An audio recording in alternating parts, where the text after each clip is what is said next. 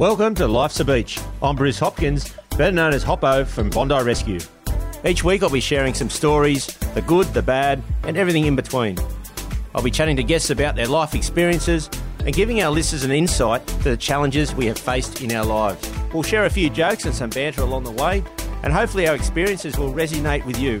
As the saying goes, while life's a beach, it can also be a bitch.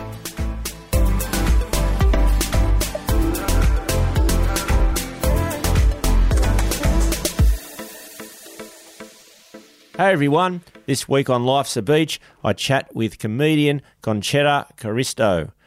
Concetta talks about getting into comedy and her teenage years of domestic violence, where she went to a woman's refuge for a couple of months to escape and then fled to Perth.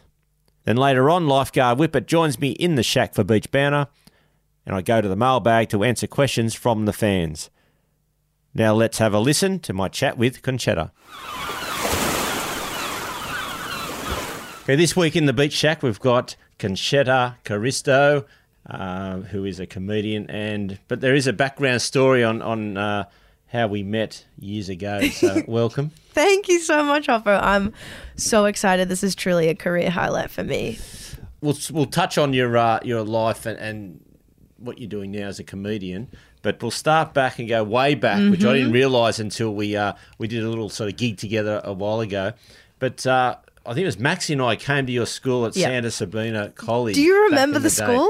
Oh, I remember that. I remember uh, Maxie and I did a lot around that Yeah. period. And that's well, what we're probably going back what eight, ten years Yeah, ago. yeah, yeah. Yeah. Maybe 2009, 2010, possibly. I'm still trying to pin down the exact year, but I'll remember it like it was yesterday because I remember getting Maxie's signature and I remember he did it with two eyes. It was like really cool on a scrap of paper. And I think I still have it somewhere. It must be so thin. That was probably the school when uh, there, there was a whole lot of girls and that there. Oh, and, yeah. and uh, they're all yelling out to Maxie, and I sort of tapped him on the. I tapped him on the shoulder, and said, "Mate, so the old bloke still got it." And then, the problem was that it wasn't really. They were all yelling for Maxie. All you Oh, yeah. girls were yelling for Maxie because it sort of hit home when I think the uh, some of the girls came up and said. My mum loves you, and that, that put into perspective where I was at. if the mums were here, they would be screaming for you, Hoppo. But you were with a bunch of high school, middle school girls who were obsessed with the little blonde guy, So how was that? Can you remember back when we turned up? I think we were doing some surf safety talk. And Yeah, yeah, yeah. the girls, and what was that like? So I, I'm pretty sure I remember Santa Fest was a um a thing where it was fundraising for like whatever the charity was, and um Um, you would try and get special guests. And I remember there was like we once like and to pull guests as a school, I don't know who's doing it, but like it would have been so interesting to see who you can pull. And I remember at, at the time there were the stars of like maybe like not so you think you can dance, but remember those like talent shows, like Yep. those little dance probably groups. um, yeah. Was it Idol? Idol was out. Yeah? Idol might have been Idol happening. and a few of those. Yeah. A few of those kind of people, and then obviously the Bondi Rescue Boys. I mean, you were huge, you're still huge. I think that would have been like a huge get for the school.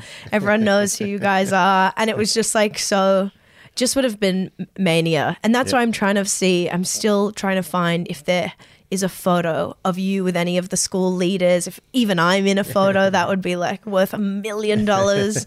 So I've got to look through my old school yearbooks and hopefully find um, that amazing piece in time. I'm glad you put that million dollars on there. So any, anyone out there's got a photo of me, we could be worth a million. That's right. Imagine it's signed. I mean, then it's purely priceless.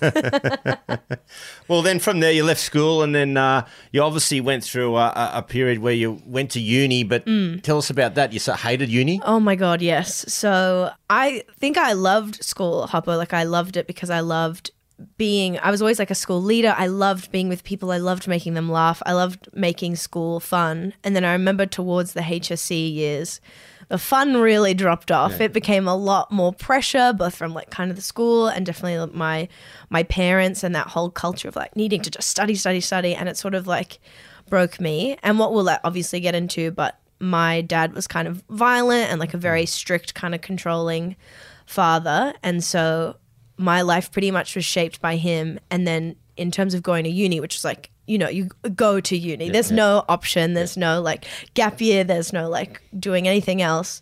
So in terms of picking what I was going to do at uni, it was always going to be like business skewed. I didn't get high enough to do law. That wasn't happening. But like, what's the next kind of proper thing to do with something in business. And so I remember with my ATAR, like the highest thing I could do was economics. Yeah. And God, I couldn't tell you how little I knew or cared. I didn't study economics at school. I mean, I did commerce in year 10.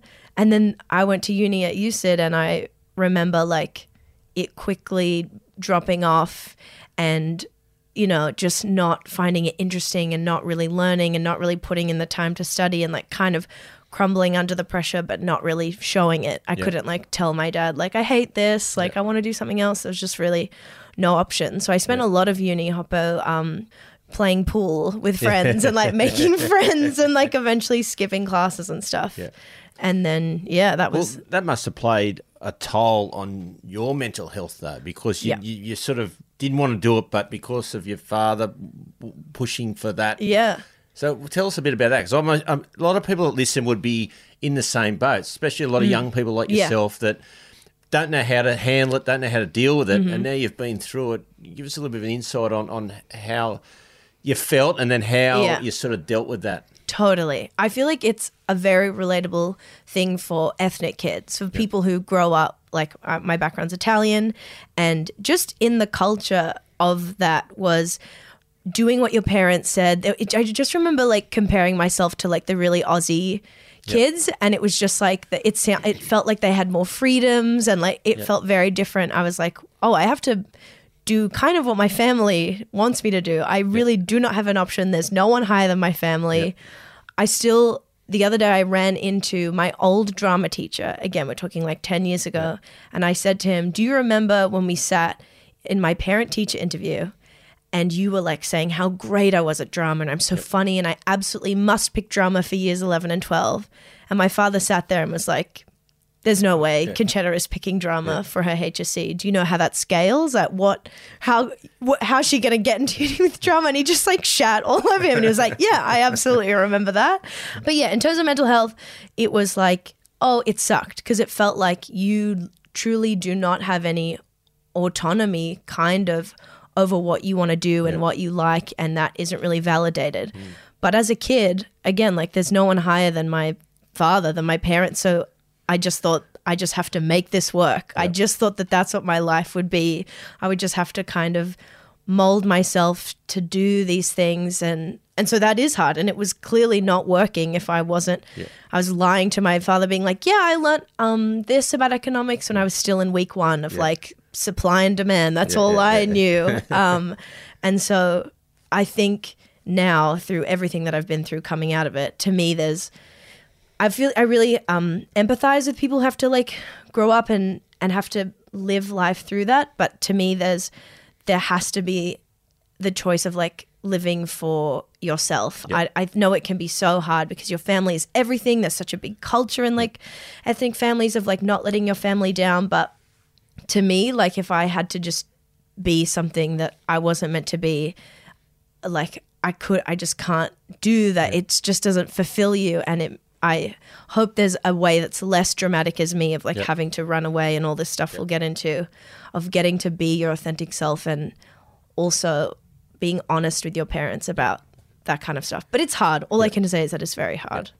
So there must have been then came a breaking point, and and you you know you were saying that uh, your mum and your sister and that did go and get away and get to a ref, uh, Mm-hmm. Refuge, yeah. So yeah. tell us. From, Yeah. So that was the breaking point. Oh yeah.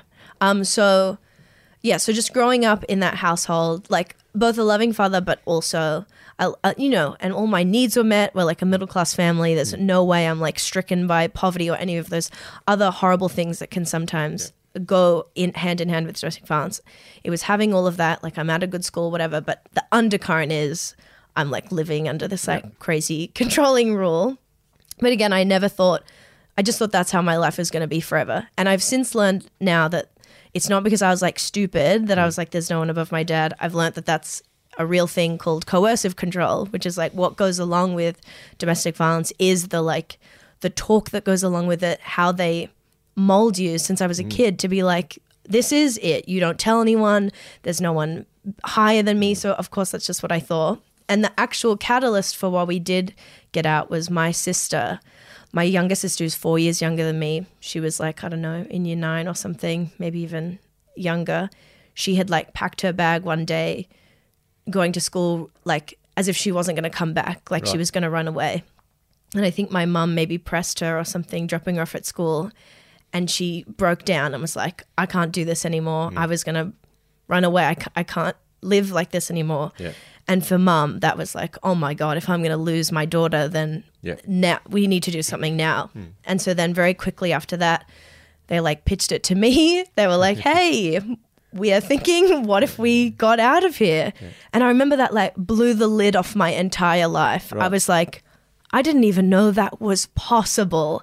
But if you're saying let's do it, let's fucking do it. Um, and so so ultimately like as you said like i'm failing uni but i'm pretending that i'm not i'm like f- forging my i had no like i remember final exams were coming up Papa, and i have no idea how i would have gotten through that but this came just at the right time that for us to leave i could leave all of that but i'm just telling you we were it would be like heading towards the titanic like clearly i was losing the reins on propping up this life of living for someone else So it was like a fa- uh, you basically were living a fake life a over fake here absolute life yeah to what you know people actually probably Yeah. Thought the fake life was you, but it really wasn't. No, Yeah. absolutely. Like I'm lying to everyone that I'm like normal, happy, fine, and can handle doing this degree and everything. And so I just remember being so relieved knowing that I could just leave and because I didn't know how to face my dad and all that stuff of everything really crashing down on me.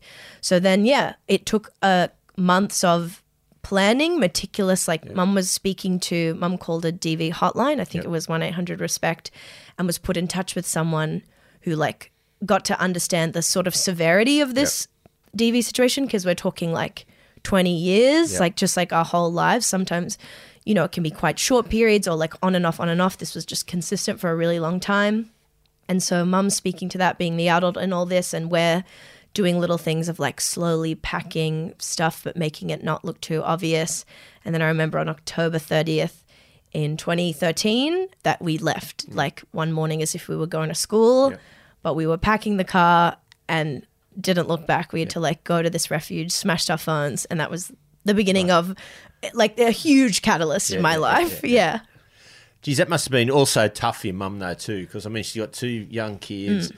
and then have to to break away and, and, and do that as well, and, and the, the plan up to that point. So, yeah, I- she must have been strong in, in one way, Yeah. but, and probably quite frightened in another. Absolutely. Now with my like with a bit more age and maturity and looking back on it, I am in true awe hmm. of my mum because I didn't realize literally all the things she was juggling of juggling like running her own business with the man who is hmm. like her controller and abuser at the same time raising two young kids planning secretly how to run away. And this running away took so many like just out of luck if things had happened. I remember her telling me she accidentally butt dialed my dad when she was like going to the bank to like talk about bank stuff. And it's just these little moments, like something out of a movie that if Yeah. one little hitch happened and the day we left, it's also like something out of a movie. If one little thing didn't work, if he woke up early that morning, there's a hundred different ways this could have gone where mm. we didn't get out. Yeah. So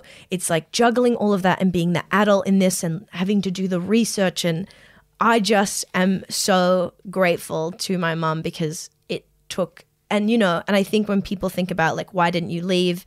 And thinking that she's weak I think there's a strength in that like it takes strength and courage to like get up every day and live through mm. this. And it's kind of about survival. In the Yep. same way of me I'm like to me survival was having to mold into this person to fit this life to just keep going every day with this like far you know what i mean? You don't kind of know until you're in it but it takes all these skills and adjustments and then Yeah. yeah to go out was a whole different thing. And, and that's what I've, noticed a, a lot of stuff I've been doing recently with domestic violence, and I haven't had really a lot of domestic violence in my life, so mm. I, I haven't understood it as much as what I've now speaking to people about mm-hmm. it, and it, it does make sense that controlling is the big thing of domestic violence. It's Yeah. not so much. Yeah. I think a lot of people that don't understand think domestic violence is just hitting someone. Yes.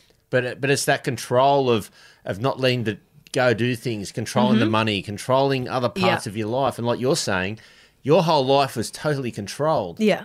and you became a total different person. Yeah. And you don't understand the reason it's even more sinister than just the violence is because we're talking about control from people you love. This is my father. like, this is someone who not only is the person that's like hurting me and I can't understand why, but also the person who is loving me and nurturing me. And that's why I think. I think people have this idea of domestic violence is that it's so simple of like once someone hits you once they're an evil villain and all you have to do is walk out the Yeah. door and it's like fine that will never happen to me. It's not that. We're Yeah. talking about complex like relationships of a, either a partner you love, someone you've grown up with, a parent, Mm. a carer, a sibling. Like you, it's never simple. Mm. It's never simple. It's entirely complex, and the control part, the coercive control, is the thing that we kind of need more awareness about. Of that, it's little things that build and build and build into a person's like psyche and how like I'm still unpacking what that did Yeah. of living like that now for the rest of my life. yeah. Like it just shapes who you are. So that's like Yeah. a great point of being like, it's not simply just being hit. That's right. It's so much more than that. Yeah. So you you then made that move. You went Yeah. to refuge. Yeah. Obviously, then your dad f- would have found out what was going Oh, on. yeah. Uh, I can't imagine that was too good. Oh my God. No, it was horror. And we were talking about it recently because I told you I'm writing Yeah. this show coming up in a month. And I got my mum and sister together and was like asking them, Do you remember that day? And as we're reliving it and talking about it, the Mm. guilt, the anxiety, the stress is like coming up in us remembering those that day of just how scary it was. And even just, we were saying, if I picture my father waking up one day, noticing things are a bit off, going into work, mum's car's there, but mum's not there. Just if I think about the dominoes falling, Yeah. I feel sick. Like not just guilt, but I'm like, like that's huge. Just Yeah. for your whole life to just change so vastly. And I remember by the time we're at the refuge, we started to get calls on our phones, and I think I remember that's when we were like, we need to smash our phones. We can't think about this. And so we did. We smashed our phones just to like not think about it. But um yeah, it was quite crazy because it felt like we were a million miles away, but we weren't. We were mm. actually quite close. So like I grew up in Strathfield and then the refuge we were in is Glebe Right. or like Redfern, Glebe kind of area. Not far away. Yeah. Not that far away, but it felt like where it Could have been another state. Yeah. yeah, a little bit. But then also, we had to live these months like we couldn't really go out because you know we have grown up here our Yeah. whole lives. What if we run into someone yeah, and all this yeah. kind of stuff? So it was a weird. It was like living in limbo. My sister said those Yeah. months in the refuge. And then you did. You ended up fleeing. You fled uh, uh, New South Wales. Yeah. And then headed over to Perth. over to Perth Yeah. to sunny Perth. Yeah. I remember those months in the refuge were used, I guess, to like, you know, get things ready to then make the permanent move. And I remember mum picked Perth. It kind of was beautiful because it was like, it felt like the furthest point you could go from Sydney, kind of. And also, my mum would talk about her father, who is an Italian immigrant, of him moving from like northern Italy to and working in Perth and just telling these like stories of how like sunny and beautiful and hot and dry it was. Yeah. And so I remember like that was the plan. And so then we got all the stuff ready. Again, mum juggling this stuff. I still like to all her credit, so strong and brave and just doing this alone. And then we made the move in January 2014. We flew over. I had a legally new name. My mum had a legally new name. My sister was too young to legally change it, but she became Jessica from Francesca. Right, right. Quick little change so she wouldn't forget. Yeah. she kept it quite close to her original name. Whereas I did a whole rebrand. I went from Concetta to Sienna. It was my favorite name. And then, yeah, then started what we thought would be the rest of our lives, like living mm. as a different, the same but different people. Yeah. Yeah. So did the refuge have anything to do with where you were going to go? Or it was basically up to your mum. No, and- it was like it was like a mum's autonomous choice, and they were just, I think, there to like support her in. right, w- in what they want to do. Yeah. um, Yeah, I guess so. Yeah. In letting her know about services and like all those kind of things. So from there, you know, you started. even though you said you hated uni, but then you started uni again, Again, yeah. over in Perth. yeah, over in Perth. I guess I just thought like uni's what you do when you finish school. You just go to uni. And I thought maybe that's the problem. I wasn't doing the right thing. And you I, think that was your your, your dad's control still still maybe there? a little bit maybe i think it, it would have just been like the thing of maybe just the upbringing Yeah. of like outside of the father like wider family that's what you do everyone goes to uni my mum went to uni like even mum would have like wanted me to go to Yeah, uni yeah, just to be educated and it's not like that wild to go to uni so we thought maybe i'll just do something different. And i remember picking law and journalism and um being like here we go. This time i'm gonna get it right. And i think i liked the journalism part and the law part was like interesting okay but like a lot. And um same thing i think there was still the studying at uni was a bit like hated it a little bit but i think was like still trying to make it work. Yeah. yeah. And then, um, well, how then did the comedy come about? Was there Great something question. that triggered you, or, or yeah what happened there? That's so true. Um,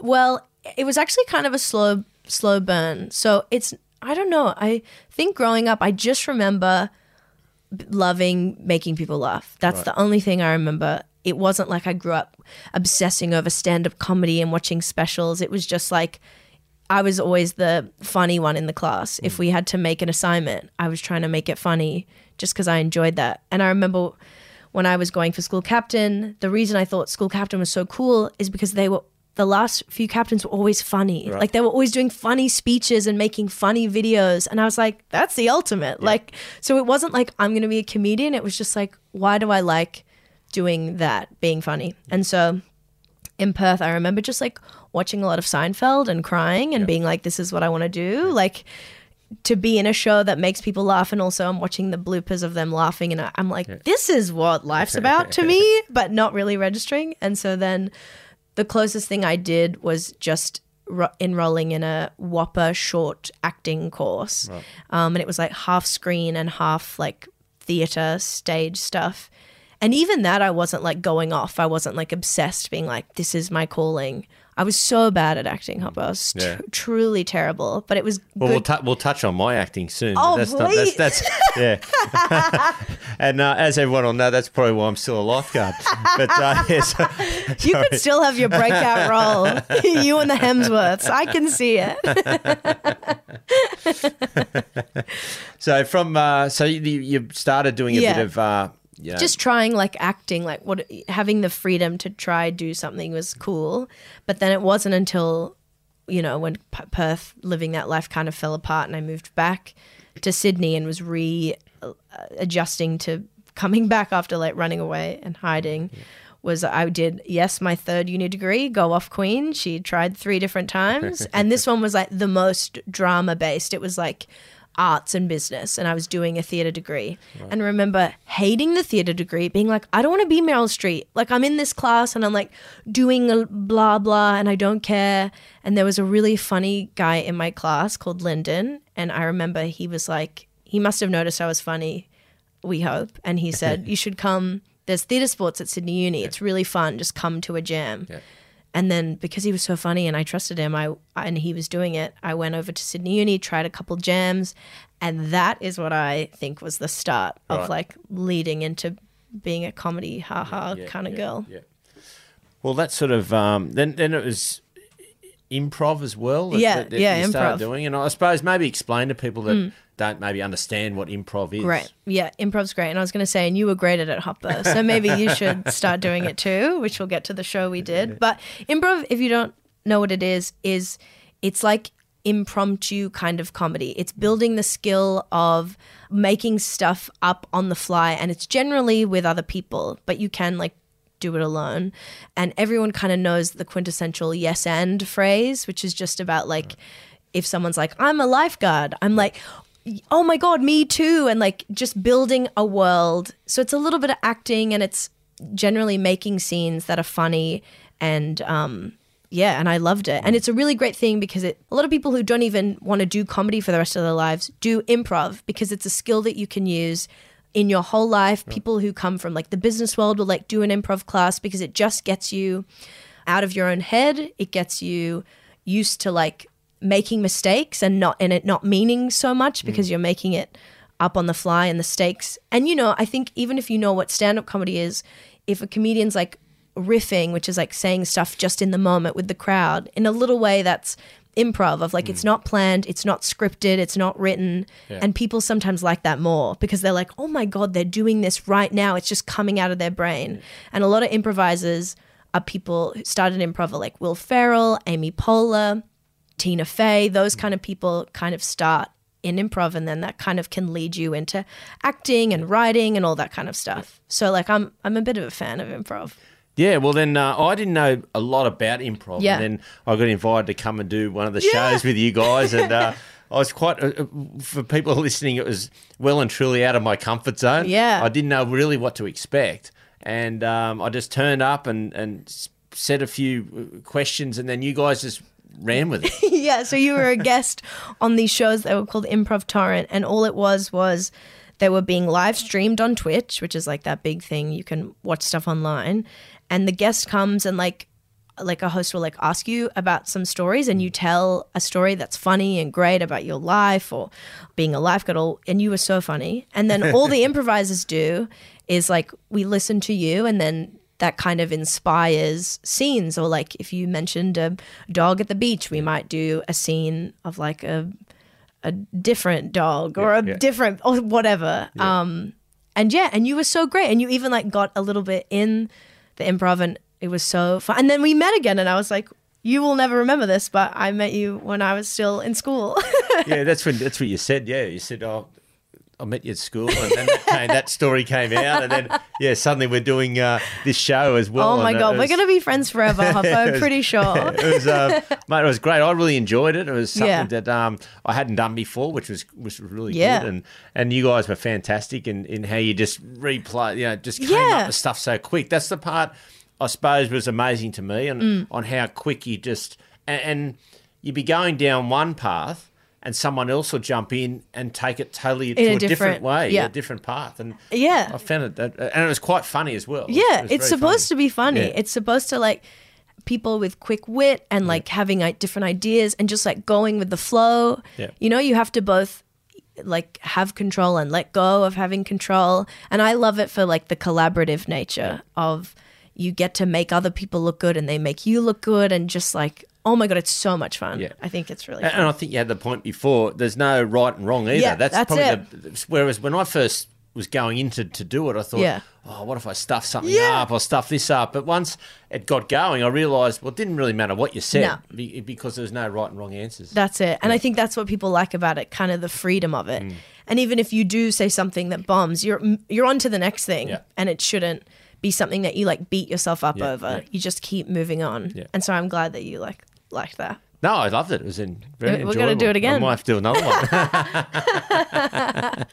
so you, you've then gone to um, stand-up comedy and you've done some fundraising uh, as well. So Yeah. for domestic violence, uh, yeah, for the a bit about that. services. Yeah, so I was doing improv for a while and loving improv, and um, I also got through doing that to meet stand-ups, which felt like a whole different beast of people who are writing, writing things, and going up and having thoughts and ideas and writing jokes. And I remember that being so scary. It's Mm. so funny because.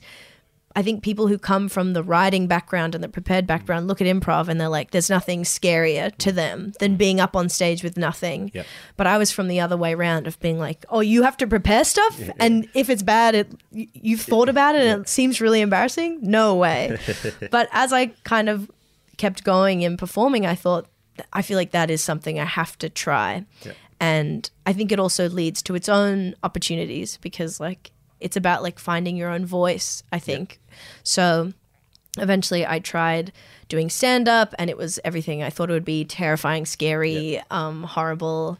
But like I liked being on stage and I liked knowing someone said to me like when you're alone on stage you you feel really high highs and really low lows because there's no one else but you Yeah. so I just thought that was pretty exciting and so I, yeah I haven't even been doing stand up that long maybe like 2 3 years Yeah. and as I've been doing it there was coming like out of what I've been through and having a bit more maturity and absolutely having gone through therapy which is you know sort of revolutionary helped change my life i started to think about like my dream for my future is obviously to be a comedian for the rest of my life and that be my job. But also, my dream is to be someone who talks about what I've been through and hopefully, like, allow other people to feel less alone and to bring more awareness to it because I think people are always shocked to know that about me. And, like, for someone who's so happy and silly and stupid, knowing like horrible things I've been through. And I'm like, and that's a source of strength. And so that's my dream. So as I started doing stand up, I thought, a dream I always had was to put on a stand up comedy show or some sort of comedy show that raises money for uh, domestic violence support services. And so um, someone from the Full Stop Foundation got in touch with me, and they're like the fundraising arm of uh, Rape and Domestic Violence Australia, and they do just incredible. Work for people affected by not just domestic violence, but family and sexual violence. They have like helplines with like trained psychologists and like counselors ready all the time and they do all this great work. And I thought about it like just because I'd come out of a DV situation, I still had no idea about what services are out there, how people are being helped, that all the ways you can help. And so by getting to know Alexia, she's like the fundraising person there. We got talking and I was like, let's do this show. And so I just did the first one. It was called I'm Brave and Beautiful. And I had all the funniest, best comedians I know coming to perform. And all the ticket sales and like people making extra donations went to the Full Stop Foundation, which was very like nourishing and so exciting to me and something I just want to keep doing and making it bigger and better. Yeah, no, that's really really good. And uh, so now you're um, got your own show as well. You're Yeah. you're about to do. So yeah, at um, Bondi. Festival, which I thought, how time you got to bring the Bondi boys. They Yeah. got to come see this show. We'll bring all the lifeguards to come see the show. yeah, that's awesome. Yeah, so I it's called Sienna. It's the the name of who I was for that year, and um, I just wanted to like, yeah, it's a thing that I also want to do of tell my story in the form of like a show. It's kind of a one woman show, and it's meant to be funny, like because that's the point of like. I think we can get into the idea of like putting victims in a box and that Yep. they're like sad people you have to feel sorry for forever. And the point of the story is it's about the year that I was so hopeful and was like, this is the year I'm to get it right. I'm going to be Sienna. Like Concetta's in the bin, Sienna's perfect and awesome. And I'm to kiss boys. I'm to get a job. I'm to like wear funky clothes. Like everything's to be awesome, Yeah, right? yeah, I don't have a, a dad breathing down my neck anymore. Yeah. And clearly you just like can't decide that your life is just to be perfect and you're not to go through the ups and downs that everyone goes through. And so it's sort of, I think, a quite like hopeful story about how a young person is dealing with all this stuff by not really dealing with it. And my therapist always says this thing to me, which I think is so amazing of like, I'm someone who, and this could be true of a lot of people, of who didn't let domestic violence define them, but they define what domestic Yep. violence is, and that's why it's about telling these unique stories and all that kind of stuff that we get to show what it is, and Yep. that you can laugh and cry, and it's like tragic, and it's all part of these things. So I just hope by doing this like show that's both funny and like real and sad, like it just keeps the conversation going in like a different way Yep. or whatever. Well, that's like what I'm doing with the podcast. It's Yeah. getting out there. Your story getting out there. There's so many people would would relate to this. Yeah. So so much. And do you think um, it, it helps you as well? But you're doing it's it's comedy, but telling your story. Mm. Does that you think help you mentally as well? I think so, for sure. There's something I always think about this that for like 19 years of my life, I kept this like big giant secret. And sometimes I'm bad at keeping secrets, but I really managed to keep that one on lock. I didn't really tell a single soul. And that's just like such a funny thing to think about of just like what that's like because it's like it permeates everything. Like Yeah. if someone's like, Why aren't you coming over to my sleepover? I'm like, Oh yeah, I'm not really sort of like a loud kind of thing. And it's like there's so many reasons going underneath things like this. And so I think in the years that coming out of it, it wasn't like I immediately switched on and I was like, I know how to say what happened to me and know how to be funny about it. It's taken time. It's taken, I remember the first interview I did about it. I left feeling sick and feeling shame and feeling like I couldn't articulate what I meant and mm. all these horrible things. And my amazing like counselor was like, What you're feeling is normal. You don't have to know exactly how to articulate it. Yeah. It takes time and of course it's going to bring up all this stuff that you went through. And so it's just, I don't know, taking time of knowing myself. And I, I, I think it just gets better and better in being like now coming to a place where I'm open about it and can share it because that is what ultimately helps people. And that's with so many things like people coming out about the Me Too movement or everyone sharing these stories. The same with this podcast. I just think it's an incredibly freeing and helpful thing to do. That's the base of just say what happened to you and you have no idea how it will inspire people or help people. Yeah, and I think it's a great message to, to for people to get out and start talking, even though it's hard to, to talk about it. Yeah. But like you said, you locked it away for so long. So long, So yeah. imagine if you still lock that away to today. Yeah. You know, it, how that just causes your mental health. It's Yeah. just crazy. Totally. And so that's what I realized with Sienna of like that year. I also, even though I thought this will be the time I'm finally free, and I was, I also was still mm. holding a big secret. I didn't mm. tell anyone that I've run away. I've sacrificed everything in my old life to be this like new person. And I'm trying to form these friendships and live in this new place where I know literally no one. But I'm still holding, I'm just like buried still, everything that happened to me. And when and this just happened recently, but when we left from Perth again, I didn't really tell people because it was saying goodbye again. And I felt like it had just been a year and I thought no one would really care. And it was like too much for me to handle. So I just left. I like had a new Facebook and an Instagram and Twitter. And I just like didn't, they just stopped being active.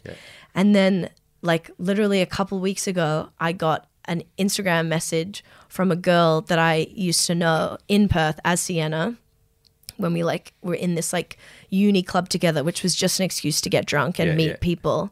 And she was the loveliest girl. Her name was Carla, and she added me. She added my Concetta like Instagram, and I was like, "Oh my god, hello!" And she's like, "I have thought about you for so long," and I said, "Let's Zoom." And so we got to Zoom each other. And it was mental. It's been like so many years, and she's now like pregnant and like married. And I, and so she was like, can I ask like what happened? I always thought about you. And I told her the story, which filled in all the blanks for her because she said, when I knew you, she was like, I thought you'd be someone who I'd see for the rest of my uni. And then you just dropped off. And she said this thing that I thought was really beautiful. She was like, I never thought you were being a bitch. I never thought you just stopped. She was like, I thought something has happened and it's not the right time for me to know. And it just like made me cry yeah. that I was like, I've left people there who just have no idea what they could think I had a coma. Like, who knows what they thought happened to me? Just dropped off the end of the just world. dropped Yeah, off yeah, again. yeah, I dropped off my life for 20 years and then dropped off this other year. And it like has repercussions. And so to talk to her again and for her to understand what was going on for me, she was like, I remember feeling like you were a little bit cagey. Like your story wasn't, didn't know where, you didn't really talk about your family and I didn't want to mm. push. And I just thought like that was so amazing to get to be like, wow, what's on the other side of what did it look like? So yeah, it's that's true. I held the secret for so long and now I don't want to anymore. And also, like you said, it it truly like has an impact, I think, by just being open about it. Yeah. Yeah. So with the uh, the the coming up at the Bondi Festival, tell uh, w- w- when's that on and, Mm-hmm. Um, and dates, and if people want to go down. And, Oh my god, good. you know? Um, it's a hundred million dollar ticket. Um, no, no, it's a, a July second and July third. well, I'll I'll be there, so that's a million dollars. Oh yeah, and then the photo of you and me. That's also another million dollars we're gonna clear out. Um, yeah, it's two nights at Bondi Festival, July second and third. Uh, yeah, and you can just go to the Bondi Festival website to book tickets. And yeah, it's just this the story of that show. It's still the beginning stages of me telling this story, but um, yeah, it's something I'm gonna keep doing and finessing and and yeah, hopefully you come and you like it. No, I will. I'll definitely uh, come and have a have a look. Oh, and- you got. You'll and- be in the story. I Yeah. will somehow weave in that Hoppo's in the story, and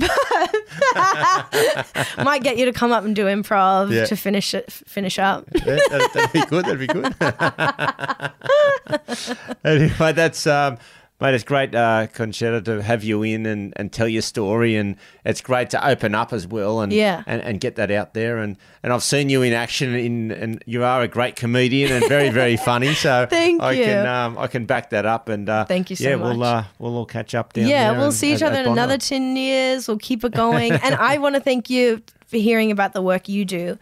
for domestic violence and awareness and doing this pod. Like, thank you. Like, Yep. it does a lot and it means a lot. And even for someone to not have gone through it, but to have that empathy, Yep. that's something that's truly inspiring and like changes lives. So, thank you. No, it's a pleasure. And uh, anyone that that- on my Instagram, I've got a couple of videos about the, the domestic violence and talking about it. Mm-hmm. And so if anyone wants to have a look at that, and uh, it'll uh, see where we're all going. And Yeah. yeah. No, but it's great having you in for a chat. Thanks, Hoppo. Thanks, Thanks. for having me.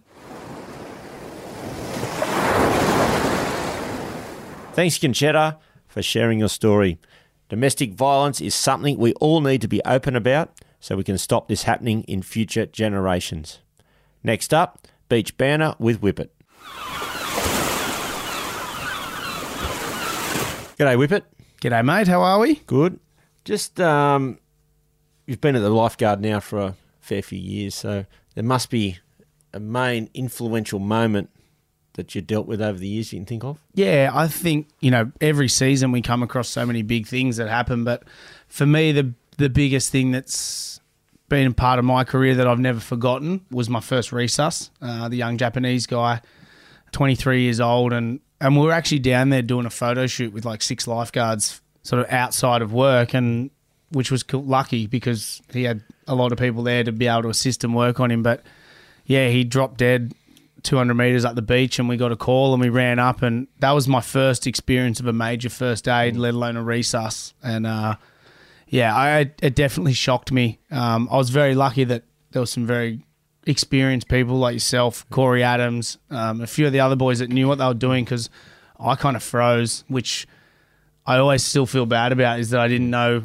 I kind of shit myself when I got there, and I didn't probably do enough that day. Lucky he had a lot of other hands that were more capable on him, but for me, that was the biggest learning curve I've had in, as, as a lifeguard. And yeah, to be a part of that, which was ended up being a successful resus, and we went and visited him in hospital, and yeah, it was a very was sort of a life changing moment in terms of how serious the job is for me, and how also how good it feels when you get someone back, and it's something that you never want to experience. But I've been lucky enough to, you know, I've done about a dozen resusces now in my career down there, and and most of them have been successful. So yeah, it, it's a it's an amazing feeling bringing someone back to life, and I think for me that's probably the biggest influential moment of my lifeguarding career was was when that first one happened, and I learnt more out of that one than probably the other, hmm. you know, 10 or 11 that I've done just because I learnt how to stay calm. Well, I didn't at the time, but looking back, it taught me what you boys did, and that was stay calm and work through the processes of how we're trained. And um, yeah, and if you do all that right, the, the chances of a good outcome are, are pretty high. Yeah, um, even to today, that one was probably one of the most perfect ones I've actually been involved with as well because everyone knew their role. Must have, must have been that radio talk I did, eh? Just communicating to the tower. Yeah, that was a perfect radio course. Yeah, exactly. no, I I'd agree with you there. Like, you know, the experience in the hands that were doing the CPR, the compressions, and the the bag mask and defib and all that sort of stuff was second to none. Like, yeah, I I don't think you could get a better at that time mm. with the lifeguard service that we had. I don't think you could get a Yeah. better group of guys working on him. So, yeah, he was a very lucky young guy, and you know, I was only he was my age pretty much at the time, twenty two or twenty three, and you know, to see him dead one minute, alive the next, and then be able to go back and you know fix the problem in his that he had a heart condition, and and then to be able to live a nice, healthy life and happy with his family and stuff again. It's- a big, big moment, I guess. And I mean, out of all the ones I've done, it's very rare you see him actually wake up and start talking again. Yeah. Whereas he just woke up and even, I remember asking the question, do you know where you are? And he said Bondi Beach. Yeah. So, as And- you said, uh, uh, someone's dead in front of you five, six minutes ago. Yeah, it, it's a, that's the, probably the most surreal thing for me. Like when someone's dead and you and you're doing compressions and you're doing going through the mm. motions, you're not getting anything back. Mm. You're just doing it to keep them alive, even if they're still unconscious. You're still mm. keeping the blood pumping and all that. And yeah, I've had sort of him and, and one other guy, Timmy Pearson, where, where they would Timmy was dead for 20 minutes, Yeah. 20, 30 minutes, and we kept working on him, working on him, and then out of nowhere he just went and took a big breath and Yeah. looked at me, and I just remember looking straight into his eyes, and I've known Timmy for my whole life almost, you know, 30 years, and that was probably the most emotional one I've done. But you know, the same as you know, as we're going back to that first one, uh, to hear them then say where they are, and be able to kind of talk to you and communicate to you is the weirdest feeling, and it's it's very surreal. Yeah. Well, tell us a bit about um, Tim Pe- Pearson's one because we do a lot of resusces, a lot of rescues, but we don't always know the person. So just give us a feeling on you know when we do know someone how tough that is. Yeah, I think the fact that we don't know ninety percent of our resusces or at least our patients that we rescue is a good thing. Yeah, we got a call like we could see guys waving on the beach, and I jumped in a buggy and drove down sort of to about second or third ramp. And luckily for Timmy, he was surfing in a competition and he was on a wave. And he said, I've spoken to him numerous times since, and he uh, he said he just remembers being on the wave and then just blacking out. And there was a couple of German guys that found him face down in the water. Lucky he'd caught the wave quite far away in, so they pulled him in, but he was dead. And we started working on him, and I- myself and Brad Mallion, and I think Bacon was there, and a few others that knew Tim quite well. So it was a really emotional kind of resus because on one hand you try and do your best to save someone, but on the other hand you're thinking there's a chance I'm going to lose a mate mm. here. So that was very.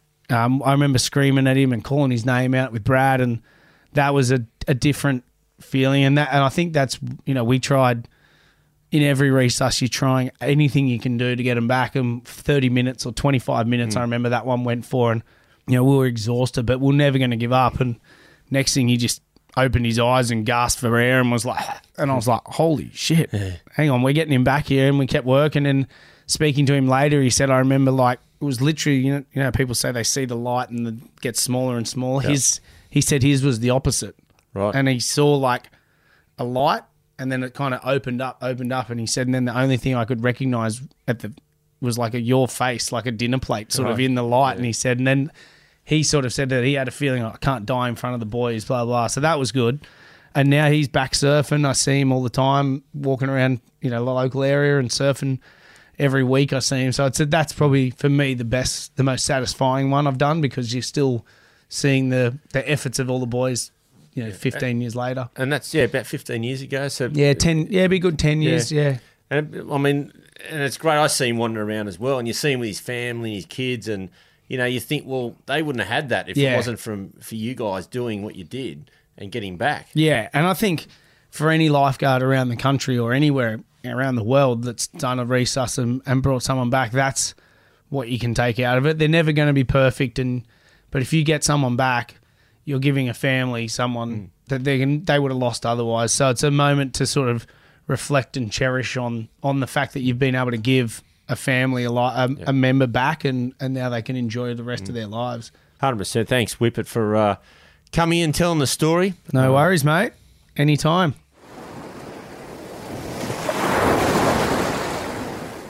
It's always great having Whippet in the beach shack. Up next, I answer letters from the fans. This letter's from Gary, and he's from Queensland. When did you first start using defibrillators at Bondi?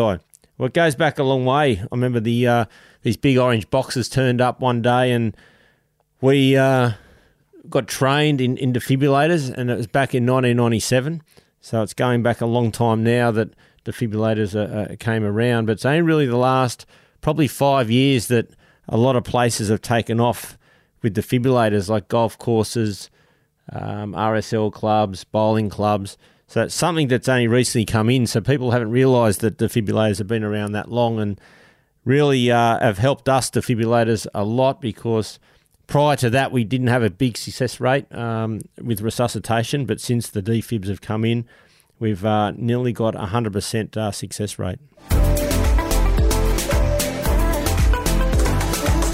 Thanks everyone for listening. Remember to subscribe to Life's a Beach wherever you get your podcasts and hit us up with questions, comments, or follow us on our social media channels, which you can find in our show notes. That's it for today, beach fans. Stay safe and swim between the flags.